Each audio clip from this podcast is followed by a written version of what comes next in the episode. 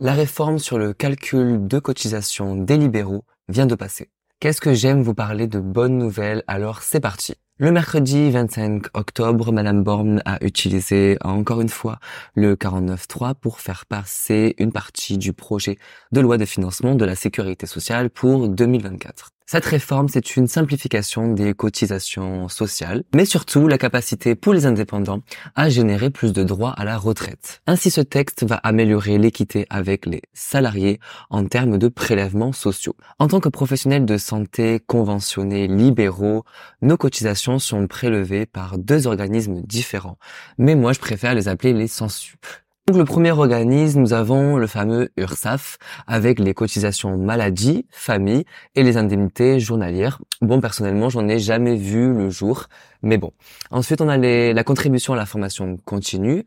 Vous connaissez le FIFPL. Puis les prélèvements sociaux comme la CSG et la CRDS qui permettent de financer la protection sociale en France et de boucher en fait le trou de la sécurité sociale tout simplement et la Carpinco avec les cotisations retraite et les cotisations prévoyance, invalidité, décès. Je préfère vous le dire, on va payer autant de cotisations qu'avant. Mais on paiera moins de CSG pour payer plus de cotisations retraite, augmentant ainsi nos pensions retraite.